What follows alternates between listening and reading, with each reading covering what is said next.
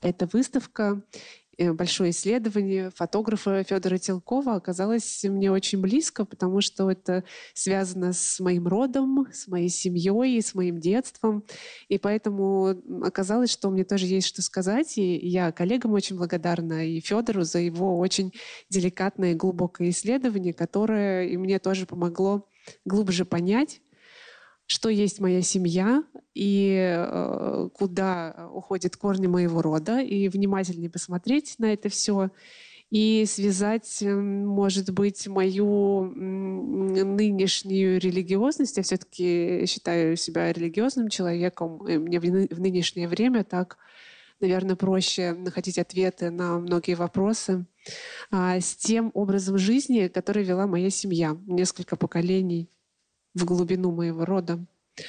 Вот. И, э, собственно, вот эти э, иконки, которые вы видите на экране, э, я их тоже с самого детства видела. Это Николай Угодник и неопалимая Купина. Они у моей прабабушки всегда стояли в красном углу. Вот моя прабабушка верующий человек, и я с ней в самом юном возрасте познакомилась, она часто со мной оставалась. А, она старообрядка, и она читала э, молитвы утром и вечером, и это было всегда каким-то фоном. То есть ее какие-то интересные предметы окружали, а окружал ее очень интересный образ жизни, к которому мы все проникались. И э, вот, собственно, а сейчас уже через призму этой выставки э, есть немного иное понимание. И вот я вам постараюсь рассказать Надеюсь, что это будет интересный рассказ. Значит, вот так выглядит сейчас э, то, что осталось от бабушкиного иконостаса в том доме, где она жила. И я начну немного издалека. А, э, во-первых, как бы семья-то моя э, до сих пор в этом месте, где бабушка жила и молилась, она до сих пор живет. Этот дом нам принадлежит. Он находится на берегу Шарташа. Вот, и там сохранился этот красный угол, и, и вот эта икона э, Архангела Михаила, и распятие. Там почти такое же на столике есть, вы потом посмотрите. Вот здесь вот мы там немножечко приготовили из э, архива то, что есть. И э, все это из поколения в поколение передавалось, и более того, традиция не прерывалась в советское время, о чем нам тоже сегодня будет интересно поговорить. Вот э, в центре этой фотографии как раз моя прабабушка. Фотография эта сделана э, в конце 50-х, наверное. Вот раз уж мы с прабабушкой начали, я э, как на ней немного подробнее останавливаюсь. Она 1908 года рождения. А, родилась она в деревне Потаскуево Тугулымского района. Это 200 километров примерно от Екатеринбурга. Деревня до сих пор существует и часть дворов э, деревни были старообрядческие. Ну и потом э, семья моя переехала ближе к Екатеринбургу. Я сейчас расскажу, как это получилось. Значит, э, вот эта фотография, я немного к ней вернусь еще. Значит, остановимся сейчас на а, этом человеке. Это мой прапрадед. Это отец бабушки Санфипы Амос Страшков. Он примерно на сто лет старше меня. Он родился в 1880-х годах, тоже в деревне Потаскуево и был старообрядцем. И, а, наверное, ну, как, во-первых, это самый, наверное, старый, известный мне э, мой родственник, то есть это пятое поколение получается от меня. А, и он все очень строго соблюдал, и семья знает, что он э, при жизни из колоды древесной сделал себе гроб, и, собственно, вот как бы в, этом гробу был похоронен. И а, тем детям и внукам, которые остались жить в деревне Потаскуево, там, где он всю свою жизнь прожил, он тоже сделал гробы, и, в общем, они тоже в этих э, гробах вот переместились в, в мир иной. Деревня эта сейчас практически исчезла. В 2004 году там был пожар, и вот осталось несколько дворов. И благодаря тому, что родом из этой деревни нынешний глава Тугулымского района, а, о ней появилась статья в Википедии. И, собственно, а, оттуда я узнала, что, в общем-то, деревня была крестьянская и крепкая. Там а, было примерно половина дворов православных крестьян, и остальные были старообрядцы. И когда в 30-е годы, ну, в 20-е, потом в 30-е начались видимо, уже на старообрядческую общину гонения стали уезжать оттуда. Семьи молодые. Вот такой молодой семьей были мои прадед и прабабушка. Вот это прабабушка уже чуть позже, мы еще к ней вернемся. Вот в 1932 году а, вот так выглядели старообрядцы в моей семье. Напряженные лица, но довольно энергичные люди, видно по ним. Значит, это Федор Ознобихин и Санфипа Страшкова. Поженились они в 26 году, им было по 18 лет. Оба были из старообрядческих семей. Э, жили в одной деревне. Я знаю, что прадед родился в Маньчжурии, но вот по какой причине его там семья оказалась, потом вернулась, я, к сожалению, не знаю. Но очевидно, что они были беспоповцы. Это потом по как бы, вот дальнейшему бабушкиному образу жизни я могу подтвердить, потому что как бы, вот никакому там часовенному согласию ни, ни к чему не, не, не относились. А, ну, это вот был такой классический старообрядческий э, брак. А у них через два года родился мой дедушка Иван. А, и он был, э, естественно, крещен в старообрядческую веру. А, но жизнь э, его так сложилась, и, собственно, история страны так складывалась, что, в общем-то, он не стал продолжать религиозную традицию, но как бы вот э, стал все-таки главой семьи. Но мы к нему еще вернемся. Значит, э, вот здесь написано, а, про бабушка писала а, на, на открытке с обратной стороны, что в 1932 году а, здесь вот э, они с мужем сфотографировались, и у бабушки было три класса церковно-приходской старообрядческой школы, но ну, она скорее была общинной, то есть это в нашем, нам более понятно так. А, она особо э, писать не умела, читала по слогам но при этом все знала. Каноны, э, праздники, все соблюдала и таким была по-житейски очень мудрым человеком. Ну, я хочу сказать, что она до конца жизни, в общем-то, сохранила вот начальные навыки письма и чтения. И читала газеты тоже по слогам, но при этом все молитвенные книги знала наизусть практически. Вот. А, Санфипа и Федор переезжает ближе к Свердловску. Здесь тоже было много старообрядческих общин э, на берегу Шарташа. И а, Федор устраивается работать э, шофером э, на радиостанцию. Она только образовалась, Шарташский поселок, 30-е годы. Им, как молодой семье, дают квартиру, небольшую, но очень хорошую, половину пятистенка деревянного дома. И вот, в общем, они там обустраиваются. И нашей семье э, эта половинка дома так и переходит. Рядом они разбивают а, огород, а рядом а, за, засаживают хорошим сортом малины, который до сих пор у нас растет, полисадник.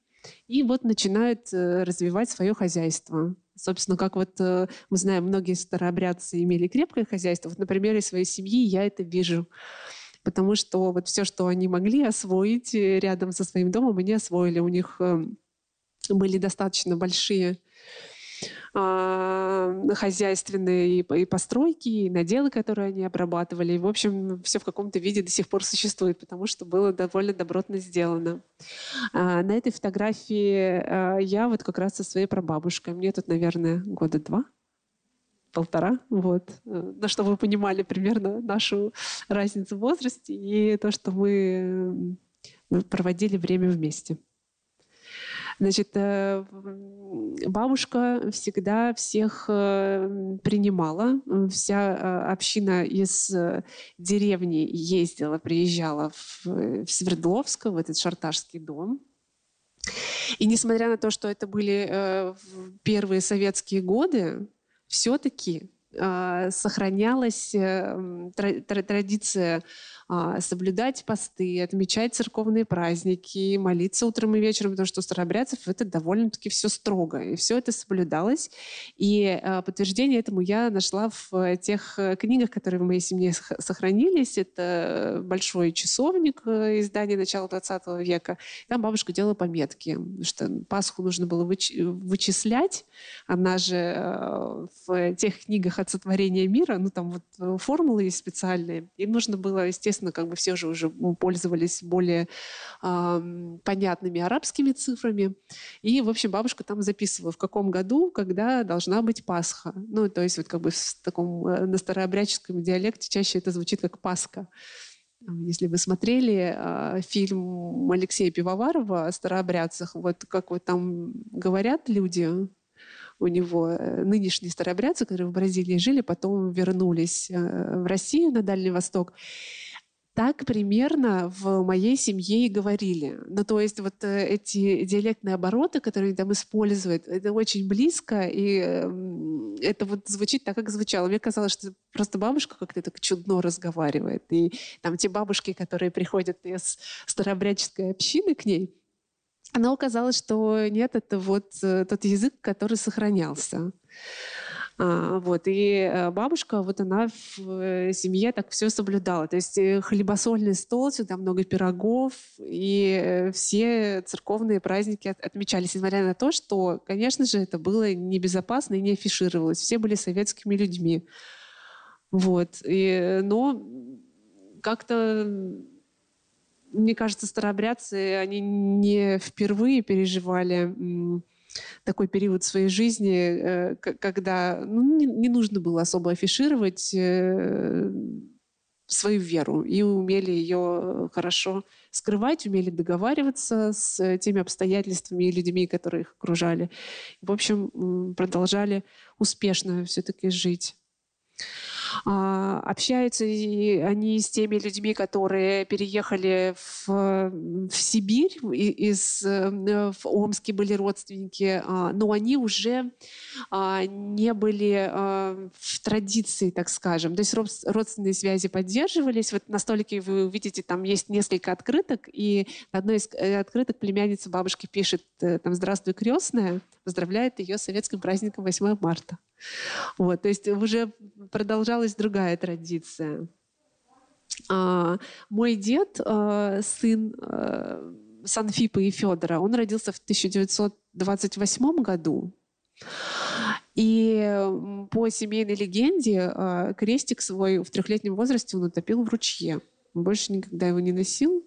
И вот, собственно, прожил жизнь в общем-то, обычную успешную жизнь советского человека.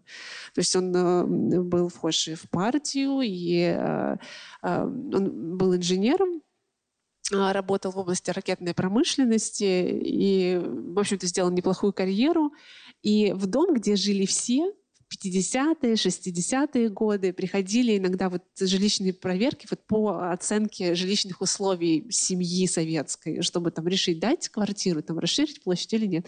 И бабушка в это время убирала все иконы, все книги, все прятала, все было так благообразно, но без признаков религиозности. Но в результате вот э, дедушке э, дали комнату, а потом квартиру. Вот в конце 60-х, э, начале 70-х он как бы с семьей уехал.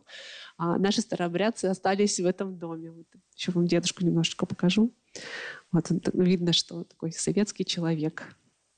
Но, собственно, маме своей там он не запрещал заниматься, э, чем ей хотелось. И, в общем-то, все были привычные, близкие были привычные, что ты, когда приезжал в прабабушкин дом, ты засыпал под молитвы и просыпался под них, потому что она постоянно читала. Вот, это здесь вся семья как раз возле Шарташского дома. Если углубиться в нынешнюю радиостанцию, тот вот э, дом культуры, который на их фоне, он довольно сильно сейчас разрушен, но тоже как бы его очертания угадываются. То есть это место сохранилось, и сад этот сохранился. Значит, кто на этой э, фотографии? Э, стоят мои бабушка и дедушка, но не такая классическая советская семья. Дед уже женился на э, православной Ну, то есть э, бабушка Аня была советская женщина, но ее семья была уже не в старообрядческой, в новообрядческой традиции. То есть родители разрешили. Конечно, так и бабушка говорила, что ну, мог бы там, мы тебе находили там хороших невест, но ты вот выбрал, ладно. Вот уже как-то пошли на компромисс. А, на этой фотографии а, сидит вот э, девочка молодая. Это Люба, это дочь из старообрядческой деревни, дочь ее а, младшей сестры. То есть тоже как бы в тех семьях было принято, что если в одной э, семье, то есть могли решить, старейшина в, в семье старообрядческой, вот там дед э, Амос мог решить, что там одной сестре тяжело троих детей воспитывать, а у другой только один ребенок. Вот э, бабушка Санфипа взяла Любу и воспитала ее как свою дочь. Вот, мы до сих пор общаемся с э, дочкой Любови тоже. Вот, ну и здесь, собственно, вот все, кто приходил в дом, э, я так предполагаю, что э, тоже родственники, ну вот, к сожалению, уже точно не, не помню. Я помню, что когда рассматривали фотографии, бабушка называла, но вот я, к сожалению, сейчас не могу сказать, кто они. Ну вот тоже, как э, бабушка моя и э, дед, прадед. Такая советская семья. Я хотела вам еще немножко рассказать фактов, могла что-то упустить. Сейчас посмотрю. А, вот, э, чем занимались до того, как переехали в Свердловск. А, занимались, эм, ходили, бабушка рассказывала, что э, у них э, часть общины ходила на пароходах по реке Беликовки, и они собирали смолу. Занимались заготовками смолы с хвойных деревьев. Вот. А потом им пришлось уже какую-то работу и применение себе искать, э, и заработок искать. Я вам уже сказала, что вот прадед мой работал э, шофером, водителем, а прабабушка, она больше занималась хозяйством, и она так э, себя в этом хорошо нашла. Она организовала, в общем-то, жизнь части поселка. То есть многие женщины у нее подрабатывали, она с ними рассчитывалась продуктами, вот, а годы были тяжелые, потом э, и, и война была, и после войны было нелегко. И э, уже когда ее не стало, многие мне в поселке рассказывали, что вот кто-то там ей поможет прополоть, пол помоет. Она рассчитывалась молоком, рассчитывалась продуктами и, в общем-то, как-то помогала э, выжить не только близким родственникам, но как бы и соседям такой э, добрососедский, в общем-то, принцип э, тоже мне встречалось вот для старообрядцев э, характерен, что ближним нужно было помогать. Ну и дальше, а, э, вот про эту фотографию скажу, это тоже из моего раннего детства фотография. Значит, здесь э, мои оба, а, получается, старообрядческих дедушки, я вот у мамы на руках. Значит, э, мы все, здесь вот надо тоже отметить особо крещены в старообрядческую веру. Значит, поскольку без поповцы два таинства осталось. Это крещение и исповедь. Вот. Э, нас всех, э, вот бабушка, меня и мою младшую сестру, она нас э, покрестила вот в, в этом доме, в ванной, прям вот покрестила. Если ко мне приглашали старейшину, женщину, причем была старейшина а, местной общины, а то сестру бабушка уже сама покрестила, и э, такие небольшие записочки, документы о том, что вот это вот было, я нашла все это в книжке, когда готовилась к нашей встрече. Здесь вот э, как раз бабушка и дедушка вместе. Вот. Вот эта книга, а, я ее сегодня не принесла, потому что она совершенно рассыпается. Часовник, э, по которому бабушка молилась, он отпечатан в московской старообрядческой типографии, и, как я вычислила, потому что там год от сотворения мира, это часовник 1911 года, он в кожаном переплете. Там много рукописных записок и молитв, но есть пометки в книге, которые, собственно, дают понять о том, как э, люди в э, советское время молились, да, то, что они э, действительно не только по внешнему виду этой книги можно сказать, что ее неоднократно открывали, там есть очень интересные пометки сказки разных лет, и а, год там написан уже арабскими цифрами, чтобы мы все не мучились, и, видимо, те, кто э, работали по этой книге, собственно, вот записочки э, такие. Значит, как крестить? Начинать надо, э, надо достойно читать. Господи Иисусе, написано правильно с одной «и» по-старообрядчески. Во имя Отца, Сына Святого, Святого Духа крещается раба Божия. Имя Господи благослови. Потом прочитать, значит, символ веры э, и окунуть. Да? Здесь даже можно полить, написано, облить водой три раза все вот как бы вот э, крестили детей, такие записочки. А, прямо точно такая же записка есть, э, когда была вот крещена моя сестра Таня, и там даже имя прописано, бабушка написала. Ну и, собственно, кто-то ей советовал, как нужно было читать. И э, она, чтобы не забыть, все это читала. Значит, э, что еще э, в книжке интересные пометки есть? То есть, если кто-то из старобряческих родственников умирал, и нужно было поминать, читать а, запомин души, вот это все читалось.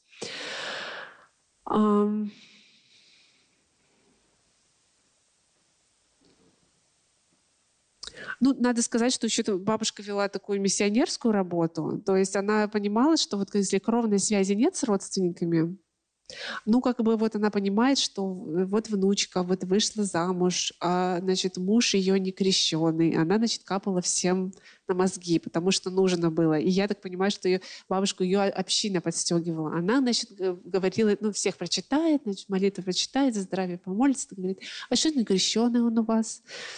Вот вдруг помрет, будет смоле гореть. У старообрядцев э, так вот, э, ну, жестко. Ну, то есть они как бы между слов, но такие вот вещи, то есть то, что из детства. А, вот покрестите. В результате вот моего папу там довольно во взрослом возрасте, 40 лет, он в православной церкви окрестился, бабушка стала, стала его поминать в утренних и вечерних молитвах, когда вот она читала о здравии. А, потом, значит, какую-то родственницу эм, э, родственница умерла, значит, ее сын решил кремировать. И она тоже, бабушка, очень жестко высказалась, что нужно было поступить как следует, потому что это очень плохо, что все будут мучиться, и Ульяне вот это будет нехорошо, и дети ее будут мучиться. Ну, в общем, вот она так э, высказывалась. А однажды я видела строгую старушку, которая приходила к э, прабабушке, вот как раз, видимо, она была какая-то старшая, именно вот в старообрядческой шарташской общине.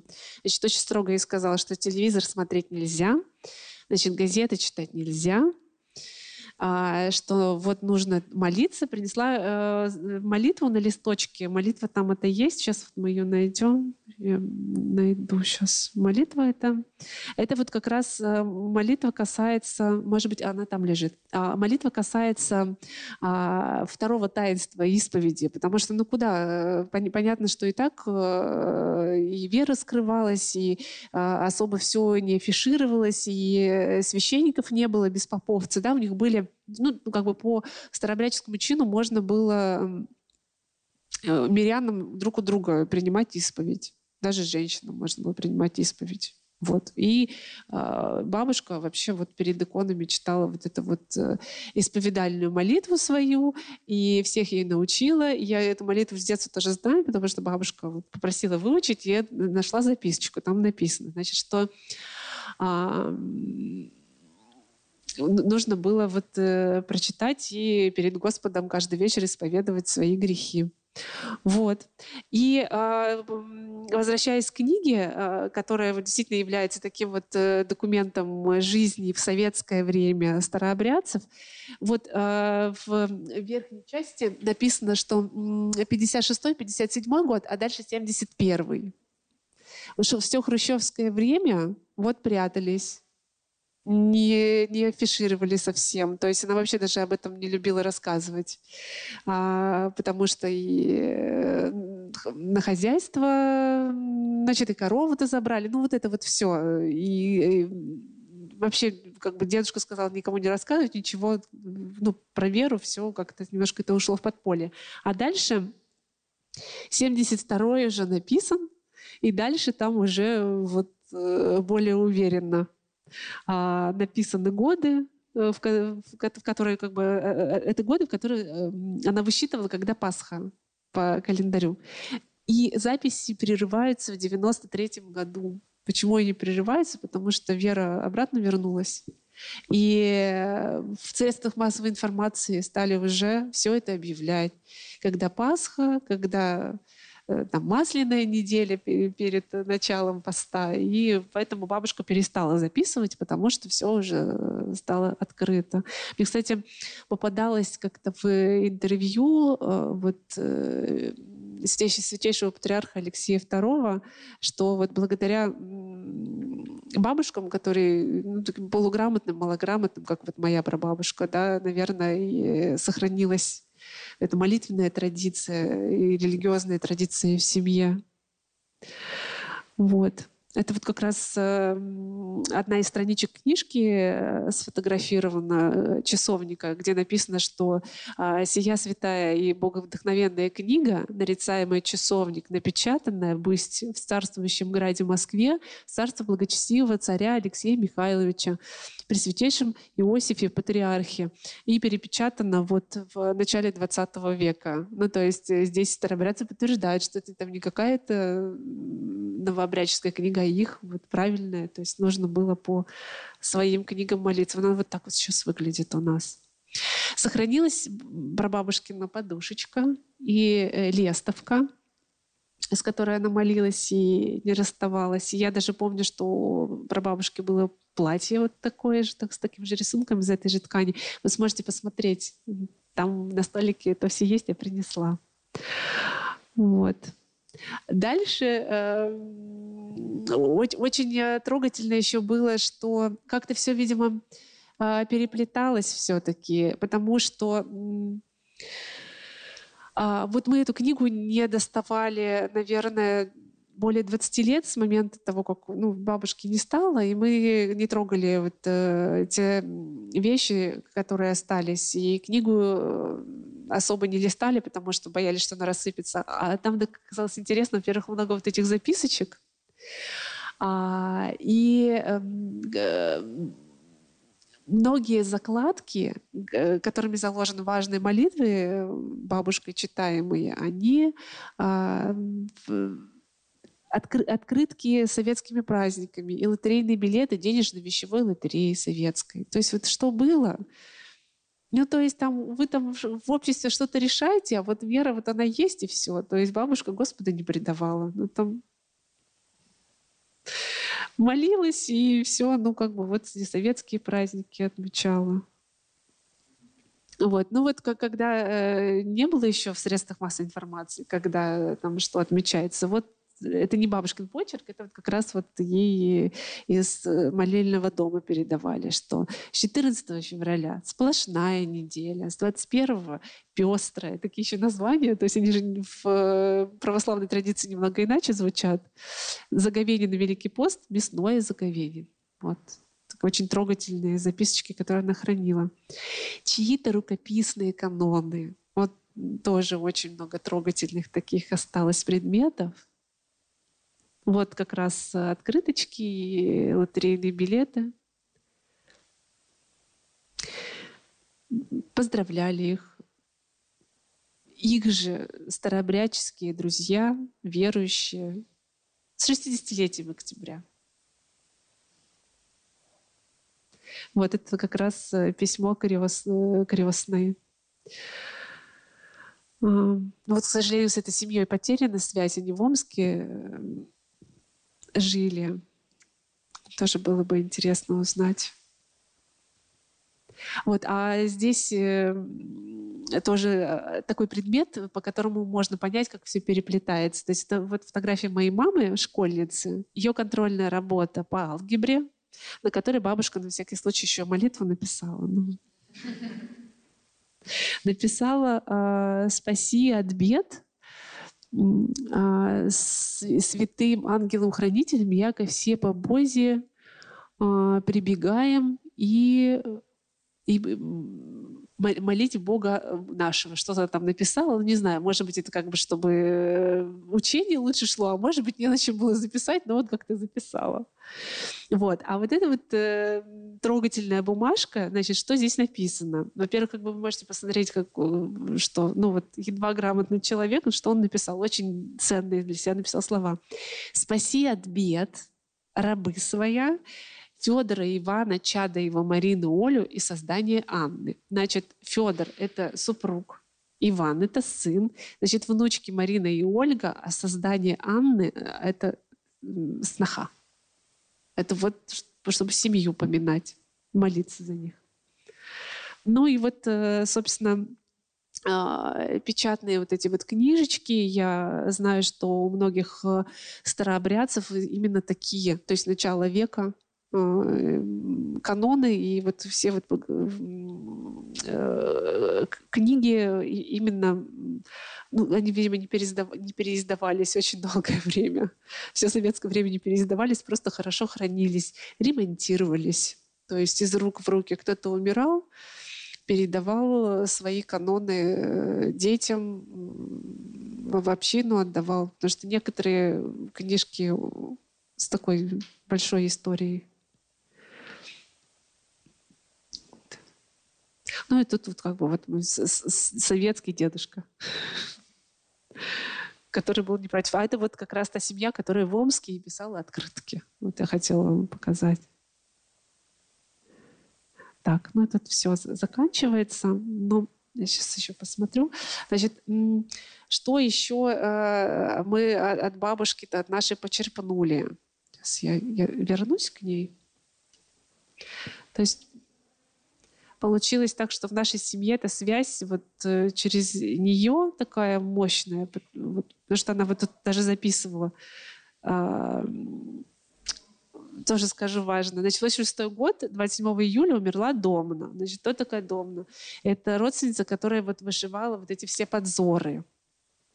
На столике отдельно тоже остановимся, потому что он всегда был рядом с красным углом, комод накрытый белой скатертью, а, символизировала это скатерть и это возвышение комод или стола у старообрядцев престол Божий, потому что без поповцев храмов нет. Ну, как бы вот это, они дома служили, э, молились. И вот такой скатертью, э, таким накомодником был всегда стол покрыт. И этот накомодник вот из нашей семьи, их несколько у нас сохранилось. И вот э, Домна, который пишет бабушка, и которую она упоминала в своих молитвах, она рукодельница была и, и вышивала подзоры эти и салфеточки.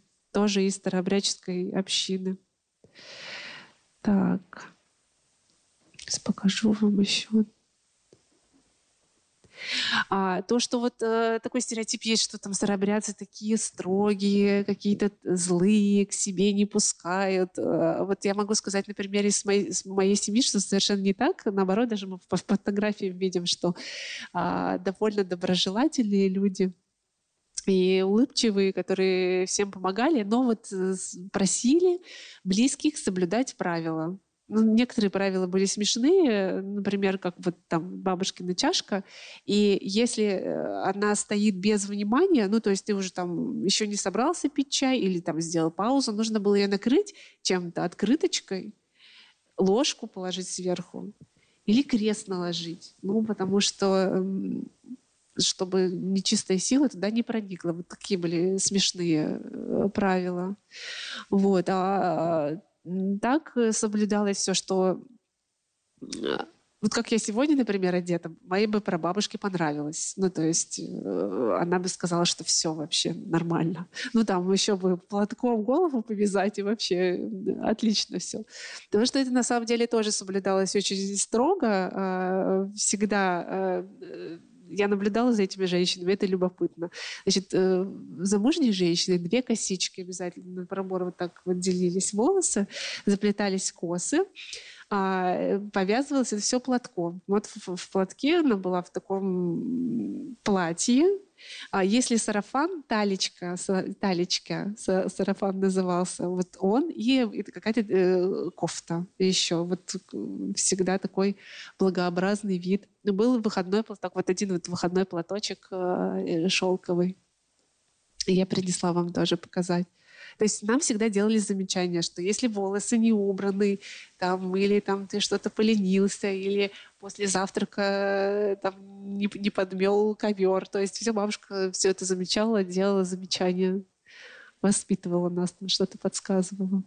Так что э, в советское время вроде бы как бы все все соблюдали и поддерживали э, ну, ту культуру, которая была советской властью навязана, но как бы все равно веру свою не потеряли. Вот. Если у вас, может быть, какие-то есть вопросы, э, я какие-то э, интересные детальки еще могу вспомнить, вам рассказать. А, вот, я упустила э, довольно важный момент. Мне Марина об этом напоминает. Там эпизод один. Я его как-то проскочила. Вот на этом остановлюсь немного. Фотография сделана в 60-е годы или конец 50-х, я точно не знаю, там не было подписано. И она очень э, похожа на то, что здесь есть. Но у Феди это же э, современная фотография, а, а эта фотография сделана много лет назад, и они, собственно, идентичны, ничем не отличаются. Значит, сделана на кладбище Старообрядческом в деревне Потаскуево. А, дедушка мой, Иван Федорович, когда туда ездил, а, он, конечно, понимал, будучи образованным советским человеком, инженером, он понимал, что это что-то вообще какой-то другой мир, которому он уже не принадлежит, несмотря на то, что э, он так к нему близко, он уже не принадлежит к нему. И у него был фотоаппарат, конечно, он хотел это сфотографировать и там показать семье, там, может быть, коллегам. Он такой общительный был человек. Но фотографировать нельзя. Он фотографию это сделал тайно на кладбище, когда они вот э, с дедушкой ездили туда. И э, вот эти фотографии вообще э, Амоса Страшкова прижизненные, они единственные. Их, э, он больше не фотографировался. Им же не положено ну, вообще не положено, там, мы там на а, надгробиях никогда не размещают фотографии, потому что считается, ну, что это старообрядцы и не положено им фотографироваться от лукавого все это.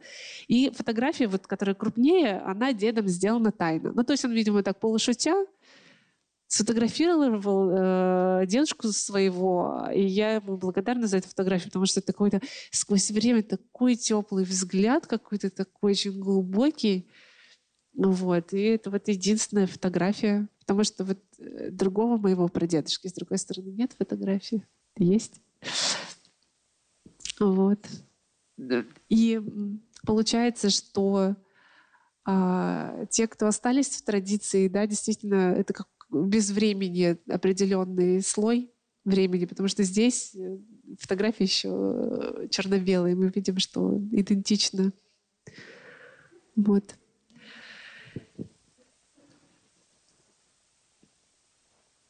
А еще было забавно, что э, у нас же очень много ну, огород, ягод очень много. Сейчас ягодное время, там мы все варенье варим, как это бабушка делала, там тоже собираем там одну смородину, другую. Всегда э, оказалось, я почитала просто про эту тему так побольше.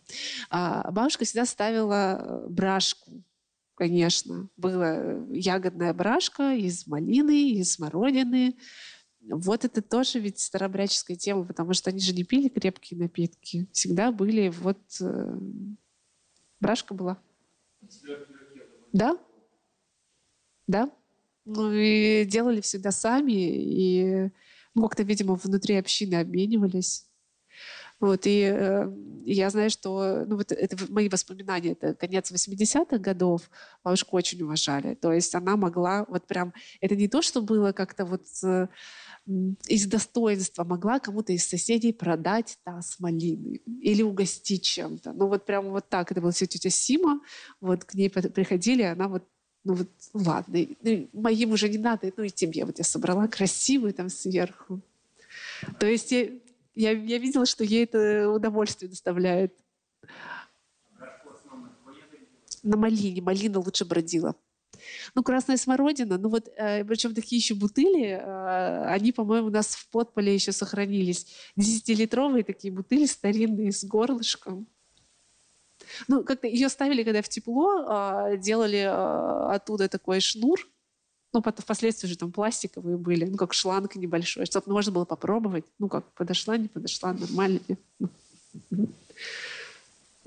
Но водку было не принято пить. Брашку пили, песни пели. Заинтересовала судьба Шатарского дома.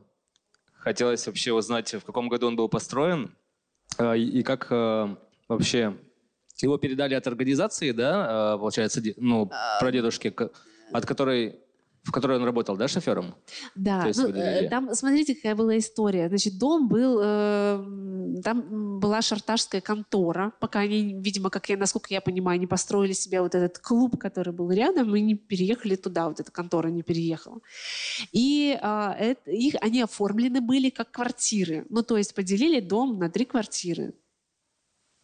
То есть это был бывший конторский дом? Да, бывший конторский дом, но это э, добротный э, дом, который из бревен сделан деревянный. Я так думаю, что он постройки, наверное, примерно 20-30-х годов. Он был новый, почти новый, да, когда они переехали. Они переехали в 1934 году. Вот, что там было? Там была русская печка, Впоследствии там появилась еще голландская печка, потому что не было отопления, не отапливались э, э, этой печи. Вот голландка сохранилась, а, потому что сейчас э, центральное отопление проведено, то есть ну, как, это и осталось, эта квартира, да, она сейчас и продолжает быть как квартира, хотя это половина дома. Ну, то есть, как бы, вот. А, русскую печку разобрали из-за того, что хотели, чтобы было больше места. А так, в общем-то, он выглядит а так же, как он и э, тогда выглядел.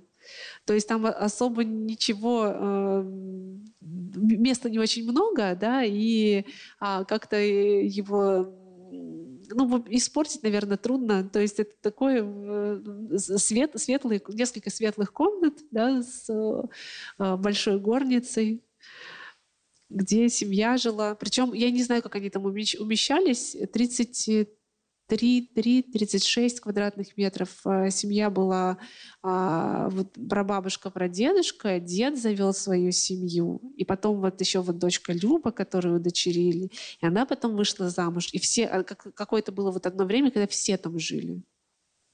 А им сразу же дали это жилье, когда они переехали? Да. И то есть, в принципе, он сейчас стоит практически в том же виде, да, только просто немножко ну, да, с, да. Э, подремонтированный немножко, да, облагороженный фасад, тот же малинник. И клуб, который вот был напротив, немного более разрушенный. Э, так это, конечно, такое заповедное место, аутентичное. Спасибо.